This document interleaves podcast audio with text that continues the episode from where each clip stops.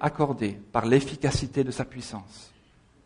À moi, qui suis le moindre de tous les saints, cette grâce a été accordée d'annoncer aux païens les richesses incompréhensibles de Christ et de mettre en lumière le moyen de faire connaître le mystère caché de toute éternité en Dieu, qui a créé toutes choses. C'est pourquoi les dominations, les autorités dans les lieux célestes connaissent aujourd'hui, par l'Église, la sagesse infiniment variée de Dieu, selon le dessein éternel qu'il a mis à exécution par Jésus-Christ notre Seigneur. En lui, nous avons par la foi en lui la liberté de nous approcher de Dieu avec confiance. Aussi, je vous demande de ne pas perdre courage à cause des afflictions que j'endure pour vous. Elles sont votre gloire. Jusqu'ici, la lecture de la parole de Dieu. Prions un instant. Seigneur, merci pour ta parole. Et si nous sommes ici ce matin, c'est vrai que nous voulons louer ton nom, t'adorer, toi, le Dieu trois fois saint, celui qui a donné son Fils unique pour notre salut. Nous voulons nous réjouir de cela, Seigneur, encore une fois. Et nous voulons ouvrir ta parole, Seigneur, parce que c'est cette parole qui nous instruit. C'est cette parole qui nous révèle un peu plus qui tu es, ce que tu attends de nous. Merci, Seigneur, de nous guider ensemble dans la méditation de ce texte. Parle, Seigneur, nous t'écoutons. Dans le nom de Christ. Amen. Si vous faites partie de ces disciples de Christ, vous faites partie de quelque chose qui est bien plus grand que vous. Bien plus grand que ce que vous pourriez imaginer. Bien plus puissant que peut-être les apparences peuvent le laisser croire. De quoi s'agit-il? De l'Église. De l'Église. Je crois que j'ai dû lire un tweet récemment, je n'ai pas pu le retrouver ce matin, euh, qui disait quelque chose comme ceci, dire aimer Jésus et ne pas aimer son Église, c'est une anomalie. Aimer Jésus et ne pas aimer l'Église de Christ, c'est une anomalie. Remarquez que Paul appelle cette église ici, à quatre reprises, il parle du mystère. Du mystère. Versets 3, 4, 6 et 9. Et peut-être que vous vous dites ce matin, en effet, pour moi, l'église, c'est un mystère. L'église me semble parfois bien mystérieuse. Ce mot mystère est intéressant parce qu'il a deux sens un peu différents soit qu'on le prenne en français, ou soit dans le texte original en grec. Vous savez, en français, un mystère, c'est quelque chose qui n'est pas connu. Peut-être que ce matin, j'aurais pu dire, chérie, euh, t'as pas vu ma cravate? C'est pour ça que je l'ai pas. Elle a répondu, euh, elle me répond non, et, et là j'aurais pu dire, tiens, mystère. Où est-elle? C'est ce qui est inconnu, inexplicable, tenu secret. Voilà le sens en français du mot mystère. Mais en grec, c'est quelque chose d'autre. C'est quelque chose qui était caché, inconnu, et qui a été maintenant révélé, généralement par la divinité. C'est ça? Quelque chose qui était caché et qui est maintenant révélé. Au temps de l'Empire romain, il y avait aussi d'autres cultes. Et certains de ces cultes c'était souvent appelé les religions du mystère. Parce que l'initié pouvait arriver à connaître ce qui était caché s'il était justement introduit, initié pour connaître ce qui était caché. Et Paul veut nous dire ici que l'Église, c'est un mystère dans le sens grec. C'est quelque chose qui était autrefois inconnu, mais que Dieu maintenant a révélé à ses disciples. Et dans ce passage, on apprend plusieurs choses sur ce mystère qu'est l'Église. Et je vous propose ce matin d'essayer de découvrir ces réalités de l'Église de Jésus-Christ. Et je vous en propose cinq ce matin. Et ensuite, après avoir vu ces cinq réalités sur l'Église, nous verrons comment ces réalités sur l'Église peuvent aussi s'appliquer dans nos vies aujourd'hui, pour vous, ici, à Villeurbanne QC. Alors commençons à voir ces cinq réalités. Alors euh, souvent quand on prêche, on aime trouver des moyens mémotechniques pour que ceux qui nous écoutent puissent s'en souvenir. Combien de fois j'ai fait des prédications et même moi je m'en souviens pas. Donc euh, autant essayer de se donner des, des, outils pour nous en souvenir. Alors là, j'ai essayé de trouver ces cinq caractéristiques. Elles vont commencer par la lettre C. Je vous avoue que pour certaines, c'est pas terrible, mais on va essayer quand même.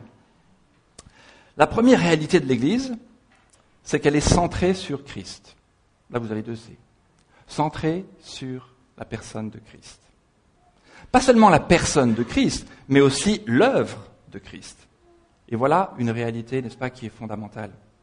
Au verset 4, Paul parle du mystère de Christ, on pourrait dire du mystère qu'est Christ. Et au verset 6, il dit que ce mystère se révèle à nous par l'Évangile. Et là, l'Évangile, c'est, la référence qu'il fait à ce que Jésus a fait pour nous sauver. Sauver ceux qui placent leur confiance dans l'œuvre de Christ parfaite et toute suffisante. Tim Keller, le pasteur de l'église Redeemer de New York, a, a eu cette phrase pour définir l'évangile ainsi, et je l'aime beaucoup. Il dit, vous êtes plus pécheurs, mauvais et faibles que vous ne pouvez le penser et l'imaginer. Amen. Moi, je le suis. Plus je plonge mes regards dans la parole parfaite de Dieu, quand je le contemple, quand je me vois en contraste, je me dis, il y a du boulot. Mais au même moment, il dit, vous découvrez que vous avez plus de valeur, vous êtes plus accepté et aimé que vous auriez pu l'espérer. Et ça, c'est beau. On voit si bien cela à la croix, n'est-ce pas? Parce qu'à la croix, cela nous montre ces deux aspects de l'évangile qui se chevauchent. La passion de Jésus sur la croix, ses souffrances, volontaire pour moi, me montre combien pécheur et mauvais je devais être pour qu'il puisse, euh, pour qu'il subisse un châtiment tel que cela, afin de me racheter pour Dieu, le Père. Et puis le fait qu'il accepte de subir un tel châtiment me montre aussi combien, en tant qu'homme, en tant que personne, j'ai de la valeur aussi pour Dieu. Combien je suis aimé, malgré ma condition humaine déchue. Alors voilà, mes amis, sur quoi l'Église est centrée. Sur la personne de Christ, sur l'œuvre de Christ à la croix.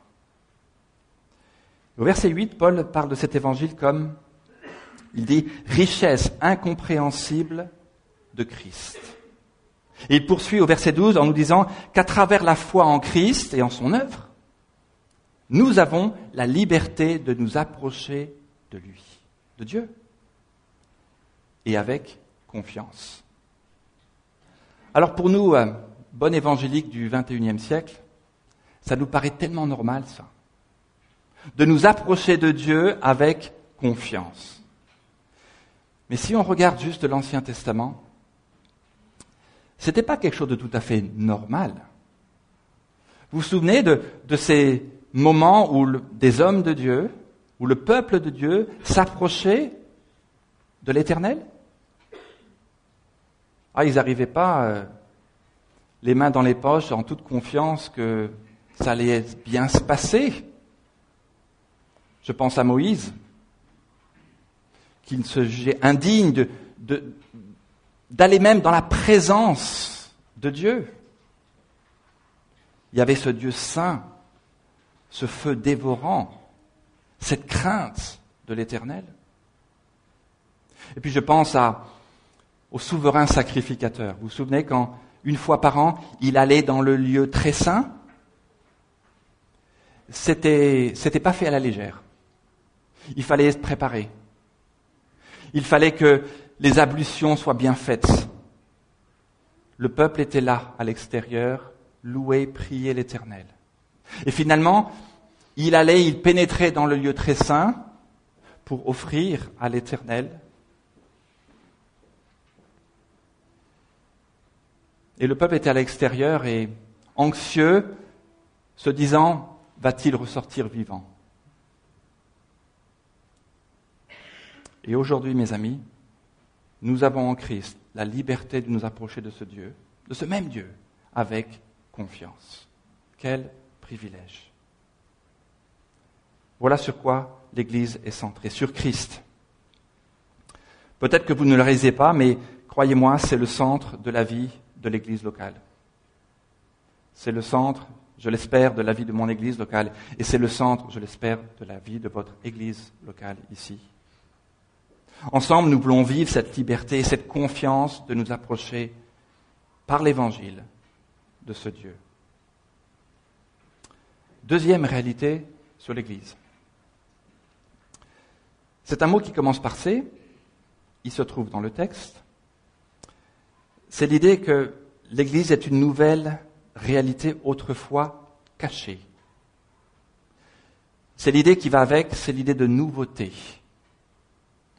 Paul nous dit qu'il y a quelque chose de nouveau à propos de cette Église, qui n'était pas connu auparavant.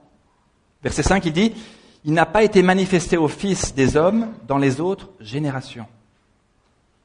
Et au verset 9, il poursuit, de mettre en lumière le moyen de faire connaître le mystère caché de toute éternité en Dieu qui a créé toutes choses. Alors maintenant, ce mystère, il est révélé. De quoi s'agit-il? Qu'y a-t-il de, nouveau à propos de ce mystère? Et si on lit les chapitres, et le chapitre 2 notamment qui précède, on pourrait penser que, ah ben oui, Paul y fait référence à, ces païens qui maintenant peuvent intégrer le peuple de Dieu. Il y avait les juifs, et puis maintenant c'est les païens. Et il n'y a pas de distinction, juifs et païens.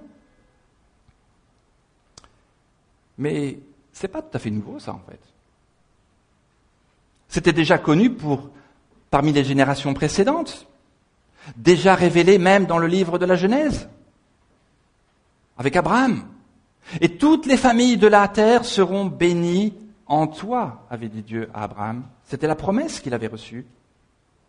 Vous voyez, dès Genèse 12, on voit ça. L'appel de Dieu fait à Abraham. Les païens étaient déjà en vue par Dieu. Le souci, c'est que les Juifs ne comprenaient pas toujours cela. Ils croyaient que cela voulait dire qu'ils étaient le peuple élu et qu'ils allaient bénir, eux, le peuple juif, toutes les nations de la terre et que tous allaient se convertir au judaïsme et adorer Dieu à leur manière, à la manière d'un juif. Et Paul leur dit non. Dieu veut faire quelque chose de nouveau qui était autrefois caché. Il n'est plus question seulement d'Israël, mais d'un nouveau royaume, d'un royaume invisible, sans frontières, transethnique, transculturel, qui comprend bien sûr les juifs, mais aussi les non-juifs. Et cette nouvelle réalité, autrefois cachée, s'appelle l'Église. C'est l'Église. Ce que Paul plus tard dira aux Romains, l'Israël de Dieu. Donc nous sommes cette Église centrée sur Christ, sur l'œuvre de Christ, nous sommes cette réalité autrefois cachée. Je vous propose de voir la troisième réalité de cette Église. L'Église est une création. Même si certains vous disent l'Église c'est le produit des hommes, c'est la fabrication des hommes, la tradition des hommes. C'est Dieu qui a créé cette nouvelle humanité, une nouvelle race depuis tous les groupes ethniques de ce monde. Au verset 9, Paul parle de Dieu qui a créé toutes choses. Et puis, juste après, il parle spécifiquement justement de l'Église. Cette Église, c'est une autre création de Dieu. Peut-être que vous dites déjà maintenant, moi, je n'ai pas l'impression que ce soit le cas. Je ne le ressens pas forcément dans mon Église locale. Mais pourtant, la parole est claire, non? Nous sommes en tant qu'Église centrés sur la personne et l'œuvre de Christ, une nouvelle réalité, un nouveau royaume. C'est une œuvre de création divine. Quatrième réalité sur l'Église.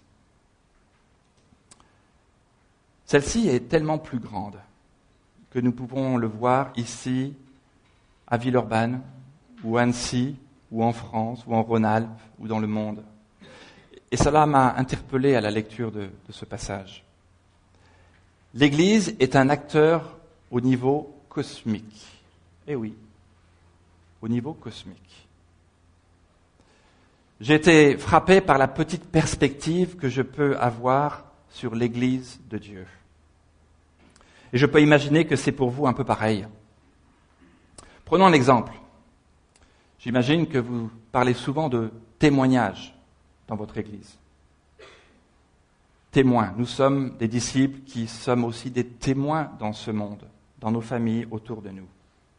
Et vous dites, vous qui êtes chrétien, oui, je sais, c'est ma responsabilité de disciple, d'être un témoin de Jésus autour de moi. Dans ma famille, avec mes voisins, mes collègues, mes amis, etc. Et puis si vous n'êtes pas à la foi, peut-être que vous pensez, ah oui, témoignage, ça me rappelle quelque chose. Ça me rappelle ce, ce gars un peu bizarre qui m'avait parlé à la sortie du métro. Et il m'avait parlé de Jésus. Alors tout ceci est vrai, c'est la responsabilité du croyant d'être un témoin. Mais ce que j'aimerais que vous voyez, c'est ce que Paul veut nous faire voir ici. C'est que notre témoignage, ce n'est qu'une petite partie de l'iceberg. Toute petite. Regardez le verset 10. C'est pourquoi, intention de Dieu, les dominations et les autorités dans les lieux célestes connaissent aujourd'hui par l'Église la sagesse infiniment variée de Dieu. Vous vous rendez compte? Je ne sais pas si vous êtes arrêté sur ce verset une fois. Un commentateur a dit, vous ne le savez peut-être pas, mais l'Église, c'est l'université des anges. L'Église, c'est l'université des anges. Alors on ne sait pas beaucoup de choses sur euh, ces anges, ces êtres célestes créés par Dieu. La Bible nous dit qu'ils ne sont pas omniscients,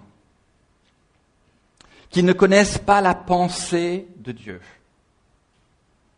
ni même ses plans, qu'ils ne comprennent pas, ces anges, pleinement ce qu'est l'amour de Dieu. Et vous savez comment ils l'apprennent? Par l'Église. L'Église, c'est l'université des anges.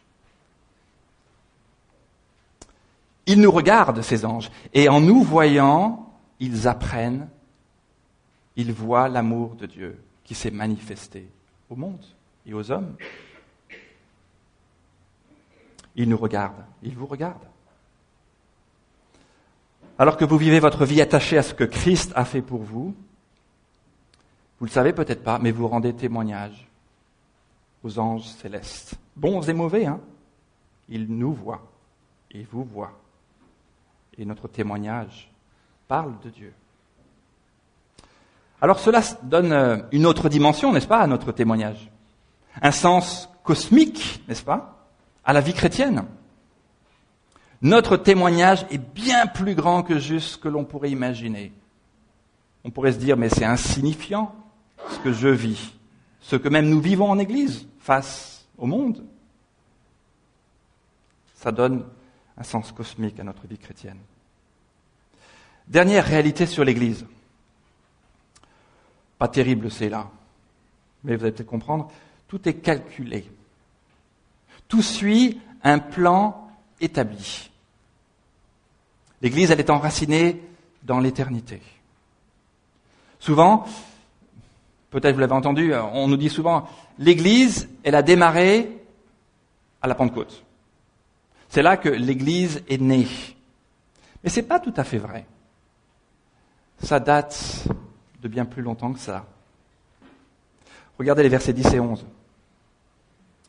Paul dit ceci, c'est pourquoi les dominations et les autorités dans les lieux célestes connaissent aujourd'hui par l'Église la sagesse infiniment variée de Dieu, selon le dessein éternel qu'il a mis à exécution par Jésus-Christ notre Seigneur, selon le dessein éternel. Alors ça cadre bien, n'est-ce pas, avec euh, les premiers versets d'Éphésiens, où euh, Paul nous dit aussi, et il donne une perspective bien plus grande de l'Église et de nous, où il dit, nous avons été choisis en Christ avant la fondation du monde. Verset 4. Puis au verset 5, il dit, nous avons été prédestinés dans son amour à être ses enfants d'adoption bien avant notre naissance. Et maintenant, là, au chapitre 3, il nous dit que c'est aussi vrai de l'Église. L'Église, n'est pas un accident de parcours, c'est quelque chose qui soudainement est, apparu dans l'histoire de l'humanité. C'est quelque chose qui était calculé, connu d'avance par Dieu, planifié par Dieu.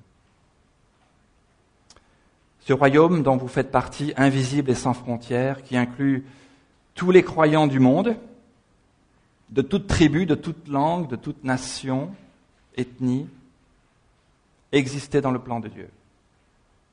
Dans la pensée même de Dieu avant la création du monde. Ça nous dépasse, hein Mais voilà le Dieu que nous adorons.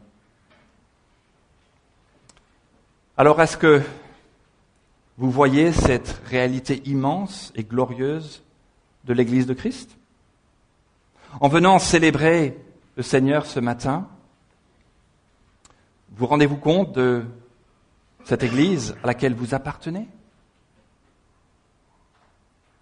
Il y a quelque chose de grand qui nous dépasse, qui est en train de se passer. Alors que nous cherchons à nous attacher les uns les autres à Christ, c'est son Église, tout est centré sur lui et son œuvre. J'ai envie de dire, ok, je comprends. C'est une nouvelle réalité autrefois cachée. Ok, je comprends. C'est une création de Dieu. C'est plus compliqué dans ma tête, parfois. C'est une création aux répercussions cosmiques. Alors là, ça me dépasse. Et puis c'est une Église qui suit un plan divin établi de toute éternité. Ça me dépasse aussi. Deux applications pour terminer, qui découlent de ces cinq réalités. Que devons-nous faire? Même si c'est vrai, on ne saisit pas parfaitement la grandeur, la majesté, la beauté de l'Église de Christ. Première application, l'Église, c'est une nouvelle famille à vivre. Ça pourrait être un slogan d'Église. Hein. une nouvelle famille à vivre. Paul nous dit que nous sommes devenus un peuple réconcilié avec Dieu. Nous sommes un peuple que Dieu a appelé et mis ensemble dans ce nouveau royaume appelé l'Église. Et c'est fou ce que l'on trouve dans cette famille, dans ce royaume. Généralement, on trouve des personnes qui n'ont rien à faire ensemble. Aux yeux du monde, on n'a rien à faire ensemble.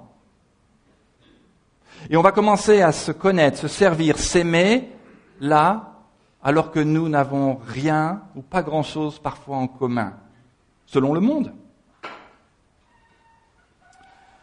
Il est vrai que dans ce texte, Paul s'adresse aux croyants d'origine juive et païenne. Et c'est vrai que là, c'était deux mondes bien, bien différents.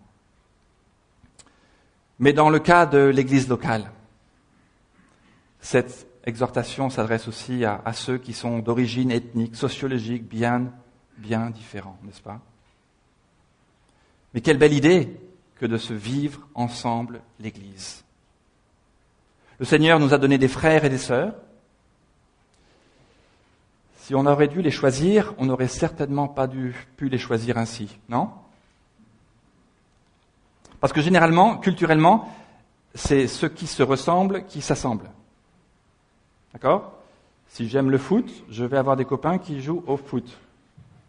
Si j'aime ceci, je vais choisir des amis avec qui je vais passer du temps qui aiment les mêmes choses, les points communs.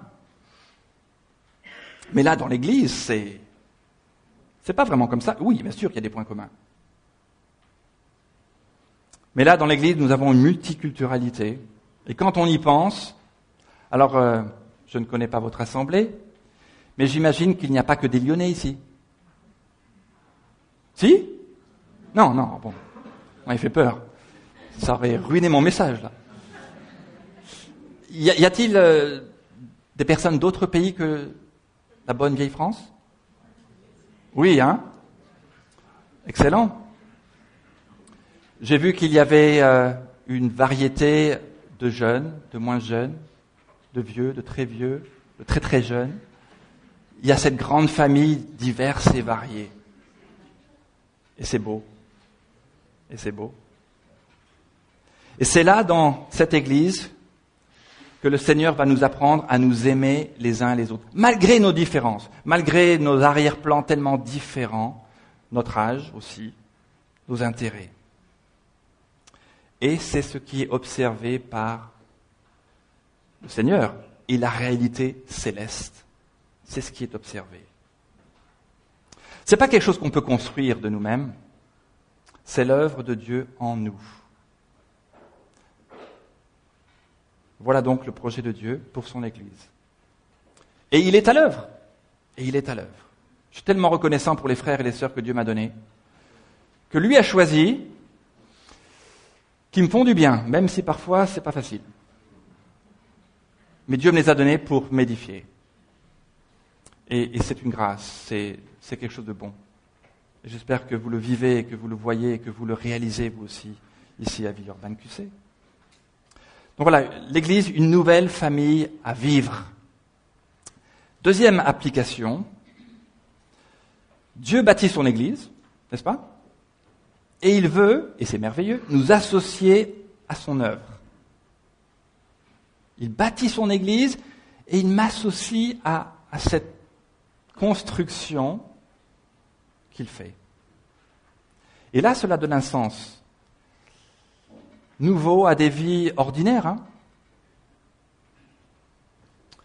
Ce que j'aimerais dire, c'est que la vie chrétienne, dans cette réalité de l'Église, donne aussi à nos vies un sens, même alors que nous sommes dans l'épreuve, dans les difficultés, frustrés par les situations de la vie. Je ne l'ai pas mentionné, je voulais le garder pour la fin. C'est le verset 1. Où Paul dit ici, il rappelle aux Éphésiens, moi Paul, le prisonnier de Christ. Si je devais m'identifier à Paul dans ces circonstances, j'aurais certainement pas écrit ainsi. J'aurais peut-être dû écrire, moi Paul, le prisonnier ben, de l'Empire romain. Mais il dit à la place, moi Paul, le prisonnier de Christ. C'est pas Christ qui l'a emprisonné, mais il se voyait comme le prisonnier de Christ. Sa vision de la souveraineté de Dieu sur sa vie est si grande à Paul qu'en fait, même si c'est vrai, ce sont les Romains, c'est l'Empire qui l'a mis en prison, il voyait derrière tout cela la souveraineté et Dieu à l'œuvre. Il voyait bien plus loin que les simples circonstances de sa vie. Même là, dans sa prison, il sait qu'il est dans la main de son Dieu. Dans ce Dieu qui est souverain pour lui, mais aussi pour l'Église d'Éphèse à qui il écrit. Toujours en train de rendre témoignage de la sagesse et de la grandeur de Dieu. Je ne sais pas si c'est la même chose pour vous, mais souvent nos difficultés, nos épreuves personnelles, on pense que c'est ça qui nous éloigne de Dieu. En fait, non. Dieu se sert de nos épreuves. Et en fait, même, on pourrait dire, et certains pourraient témoigner, si j'en suis certain, que ces épreuves nous rapprochent de Dieu. En tout cas, Dieu veut les utiliser pour nous rapprocher de lui. Elle ne frustre pas du tout Dieu dans son plan pour nous. Même au sein de nos difficultés extrêmes, on peut dire je suis dans le plan de Dieu. Et Paul le dit ici. Il le rappelle à chacun d'entre nous aussi. Dieu n'est pas surpris par nos circonstances. Un emprisonnement? Non. Une maladie incurable? Non plus. Un péché destructeur, une rébellion? Il n'est pas surpris, mais il va l'utiliser pour notre bien. Alors malgré nous et avec nous, Dieu bâtit son Église, mes amis. Et il nous associe à son œuvre. Il cherche des ouvriers. Sommes-nous ces ouvriers? L'êtes-vous? J'aimerais vous lancer le défi, vous aider à réfléchir. Où puis-je servir? Où puis-je me rendre utile pour cette Église que Dieu bâtit? Où est-ce que je peux m'impliquer? J'ai vu comme chez nous, il y a beaucoup d'enfants. Quel beau ministère que d'être là à côté de nos enfants et de les instruire dans la parole, de les accompagner, de les voir grandir, s'attacher au Seigneur, passer par le baptême, servir le Seigneur. Quelle belle mission hein, pour une église. Je ne sais plus qui me disait ça. Un jour, un prédicateur était invité à aller prêcher dans une église. Et puis, euh, au moment où il s'apprêtait à venir devant l'assemblée, il y a une annonce qui passe. En fait, il n'y avait personne pour la prédication des enfants ou l'enseignement des enfants dans cette petite église. Vous savez ce qu'a fait le prédicateur? J'aurais pu faire ça ce matin, ça aurait été cool.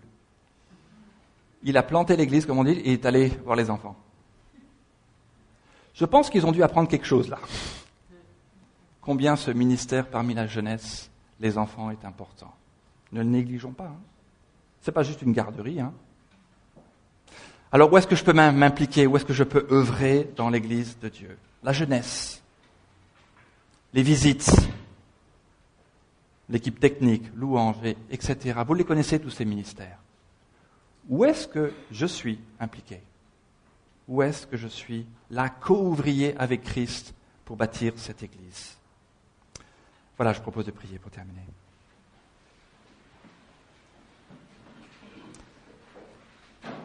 Seigneur, à la lecture de ce texte, nous sommes émerveillés de voir combien cette Église, c'est ton œuvre. Ce n'est pas un accident. C'est quelque chose que tu as planifié, prévu de toute éternité. C'est ta création. C'est aussi l'université des anges qui voit la beauté de l'Évangile à travers sa vie. Merci au Dieu parce que tu me fais couvrir avec toi de cette œuvre que tu bâtis, qu'est l'Église locale.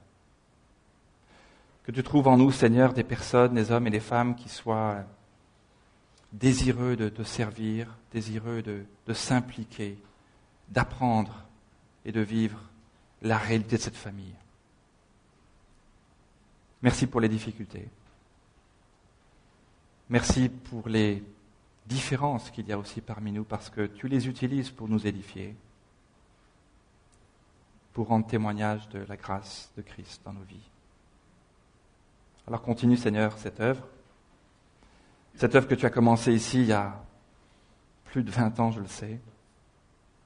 Que Seigneur, elle puisse continuer de, de rayonner à ta gloire, qu'elle puisse faire des petits à droite et à gauche, que d'autres puissent être envoyés pour bâtir aussi ton Église partout dans le monde, pour la gloire de ton nom. Amen.